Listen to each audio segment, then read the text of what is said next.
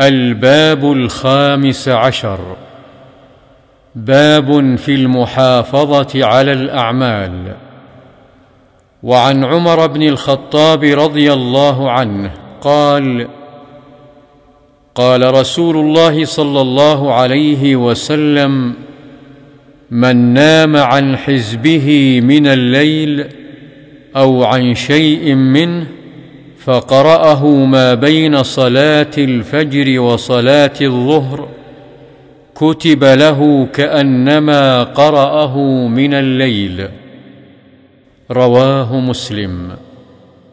وعن عبد الله بن عمرو بن العاص رضي الله عنهما قال قال لي رسول الله صلى الله عليه وسلم يا عبد الله لا تكن مثل فلان. كان يقوم الليل فترك قيام الليل.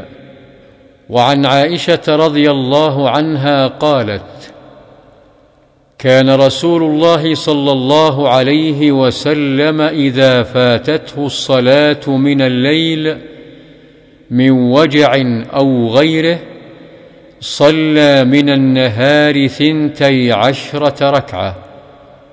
رواه مسلم.